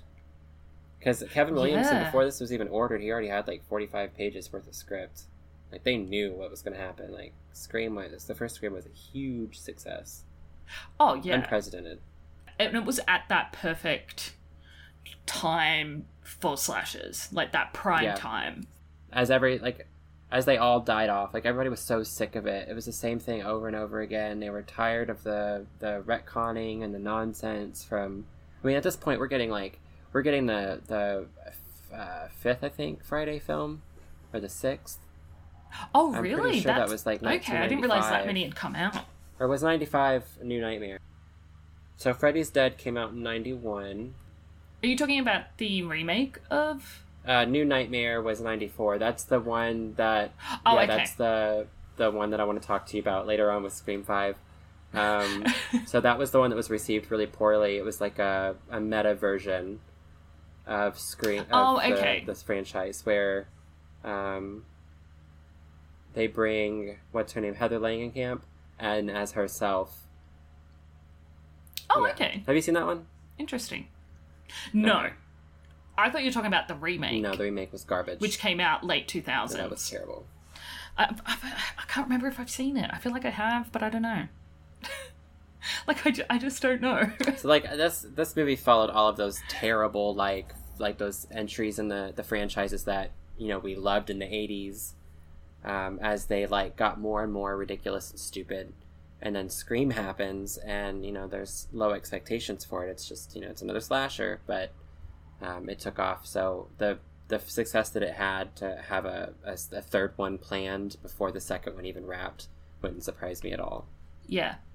Instead of like talking about what horror movie you watched last, let's talk about your Scream Five predictions. Okay. This is gonna get a little. This is gonna get a little stupid, which I'm sure you've already kind of come to expect from me. Um, so it's not so much a, pre- a prediction, so much as a. Uh, I heard Scream Five was happening, and I immediately was like, okay. So go with me here. Wes Craven has passed, right? And they said that they would never do another Scream film without Wes. Um, but they decided, you know, the script is so good, you know, why not? Um, Scream is all about being meta, right? You haven't seen a Nightmare on you haven't seen night, a new Nightmare, so this might be lost on you, um, a little bit. So a new Nightmare um, is after the the Freddy's Dead film, like the last of the the Nightmare on Elm Street movies, um, as they got more and more ridiculous. Um, a new Nightmare brings in Heather Lang- Langenkamp as herself, uh, as well as um, Robert uh, Englund as himself, and they're doing like the media circuit, and we get to see kind of Robert Englund playing, Ro- uh, playing Robert Englund playing Freddy Krueger, and this like, like on talk shows where he comes in, and he's like brah, and he's acting all ridiculous.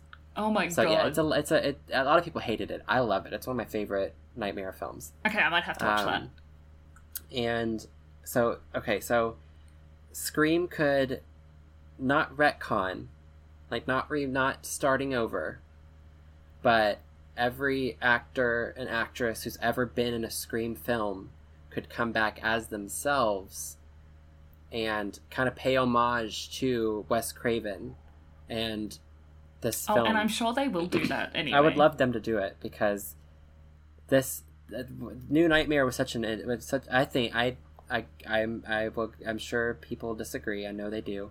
based on reviews of the movie, but I think it was an intelligent film, and it wasn't a show. Yeah. It wasn't a, a series that was particularly meta, right? Um, but this being a Wes Craven film made at, like the first one of, of my, in my opinion, his best franchise, um, his best series, I guess I should say, of films um, that's been coherent and not messy.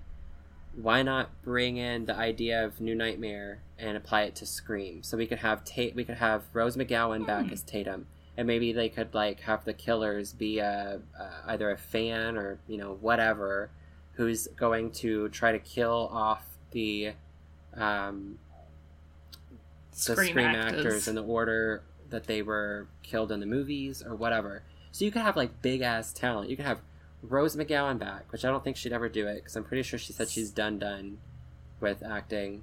Um, Oh, okay. By the way, Yeah. listen to her episode. She talks about Scream quite a bit on the Boulet Brothers podcast that we were talking about earlier. Oh, excellent. Yeah. Um, but Great. like you could have Rose McGowan back. You could have um, his name escapes me right now. He's super hot. He plays Billy Loomis. oh, yeah. Um, Billy Loomis. Yeah, act, I can't believe I forgot. Scott Skeet, Skeet- uh, Skeet Ulrich. uh, Ugh, Skeet so Ulrich. fine. They could bring Yeah. him back. Matthew Lillard wants to come back. They could bring back hot ass Matthew. Lillard. Um, you could bring back Sarah Michelle fucking Gellar. Like, you could bring back all of these actors Amazing. and actresses who died in previous films. Uh, Drew Barrymore? Obvi, Obvi, and I'm pretty sure she'd be fucking down for it. She's she's dope. Yeah. so like i feel like this could be like a really fun opportunity for them to kind of play with the audience's expectations of the fifth film um, and Yeah. completely just like turn it on their heads you know because everybody what was the conversation whenever they announced this well is it going to be a remake a reboot or a continuation of the of the fourth one it's been 10 years And they're not since the saying anything. one, and they haven't said nothing yeah. so i think it would be a really cool There's no information given at Right. all. I think it would be really cool if they did that. And I messy, sure. don't put out any information.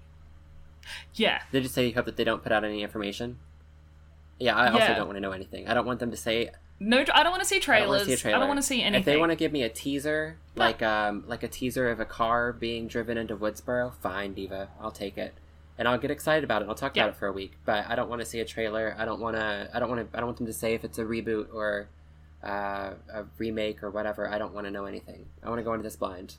Yeah, me too. Maybe I'll just avoid it all anyway, and then go and watch it. I just hope that we don't get like uh, if, if we if you were to go on opening night and like it gets that's the thing I don't want to see it I, I want to see it in a theater I don't want to see it in a theater Yeah. because one COVID two if it gets leaked and someone spoils it for me at the movie I don't know what I would do I would dead. cry but also be angry Oh, and like tear down the screen I just took that little bit. Did I? I just took It's it too okay. far. I always It's do. okay. I, I live in the too far it's fine Mine is always like either really nice or dead. You're dead. be like, yeah, you'll be like, I can't, I don't, I just can't talk about anybody in a, in a negative manner. Or they're like, death. Death to dead. them. You're dead. Stranger's dead. Fine. That's fine. But yeah, that's my, that's my, That's my wish list for Scream 5. Yeah. Are you, I don't really have a wish would list. you be okay with that? I'd like to see Hayden were do that? Yeah, I, absolutely. I'd love to see something like, meta that. on meta on meta on meta. Also getting to see all these actors who are super hot in the 90s still be super hot in the 2020s. That'd just make me feel Yeah, I'm gonna feel terrible looking at Sarah Michelle Gellar. She's beautiful. Like almost fifty and looking the way she does. Shut Yeah. the fuck up. A total serve. You're out. All right, time to wrap this uh, thing up. So I'd like to say thank you for uh, joining me on this podcast, and uh, don't forget to check you out. Where? Oh, um, I'm at the Sydney Hampton. That's S Y or the S Y D N I Hampton on everything Twitter, IG, whatever. Um, and really queer at really queer R E E L Y queer on Twitter and IG.